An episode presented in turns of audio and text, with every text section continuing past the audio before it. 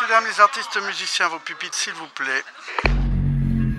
Ferez gaffe, il y a une bouteille qui a roulé contre la table, qu'elle roule pas dans la fosse. Sandra pour Xavier, Sandra pour Xavier.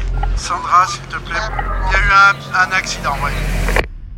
Coup de théâtre à l'opéra. Oui, Xavier, on n'a plus personne dehors, donc on peut clôturer la salle. Ok, ben je commence, merci. Épisode 10, l'erreur de débutant. Allez, c'est parti. Mireille, on est prêt. Julien, t'as tous tes solistes. Ok, c'est bon. Xavier est régisseur de production. C'est lui que vous entendez dans le générique. Son métier consiste à piloter les spectacles depuis son tout petit bureau, derrière le rideau. Alors, demi-salle, accord d'orchestre. Une table, une partition, un micro, un casque. Et devant lui, deux écrans pour voir la battue du chef d'orchestre en gros plan et tout ce qui se passe sur scène. Il doit donner à la note près des indications aux techniciens pour actionner les décors, les machineries et les lumières. Mais aussi appeler les artistes en loge pour les faire entrer en scène. On appelle ça les tops. Julie Ramé en scène, Julie Ramé en scène, s'il vous plaît, merci. Je les ai déjà appelés, il me semble. hein. C'est un métier de direct, donc assez stressant. Ah putain, Je sais pas qui c'est que ce bruit. c'est la corne C'est quoi ce bruit, les gars? C'est la corne qui est tombée.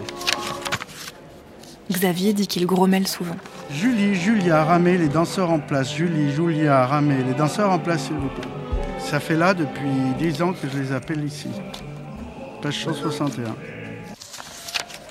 Mais quand on le croise à l'entracte, il est toujours calme. Entracte tout le monde, pause. Bon, ben ça va. Oui, nickel. Y a pas de souci. À force de rôder en coulisses, il connaît tous les secrets des spectacles. Cela dit, il y a 23 ans, dans son ancienne vie de musicien, il a fait une découverte qui l'a beaucoup déçu.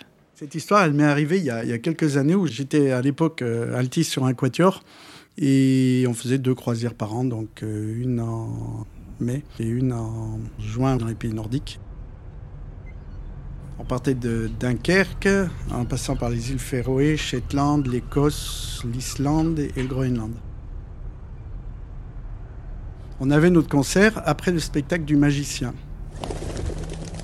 J'aimais bien ce type-là, il avait des colombes blanches.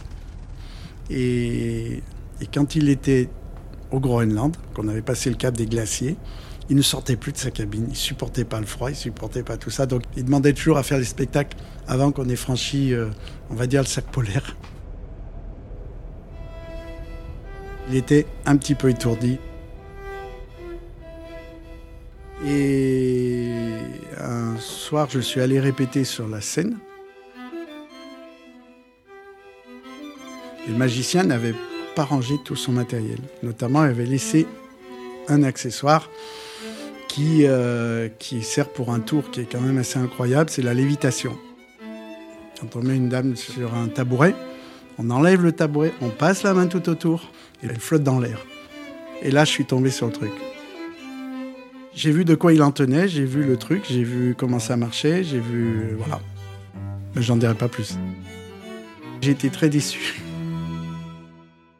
Je suis resté un peu interloqué. J'ai même pas dit à mes collègues. J'ai juste été voir le magicien pour lui dire enlève tes trucs. Il était furieux contre lui et puis un peu contre moi de l'avoir vu. Mais bon, on n'en parlera pas plus. Je me suis dit jamais je le dirai à personne parce que c'est tellement nul et c'est tellement facile qu'on se dit oh zut. Tu peux pas savoir un petit mini truc? Non, personne ne saura rien. Je le dirai jamais. Donc t'es quand même loyal finalement à la magie. Ah bah oui, j'adore la magie. Le moment où il y a la petite magie qui s'allume dans ma tête, c'est au moment où moi je donne le premier top du rideau et où le spectacle commence. C'est quoi un top de rideau? Bah, c'est le premier top où le rideau s'ouvre sur le public. Tout le monde est prêt? J'envoie le vers chef, c'est parti. Attention pour le rideau. Attention pour le rideau. Top rideau. Coup de théâtre à l'opéra. Des histoires courtes, de longs moments de solitude.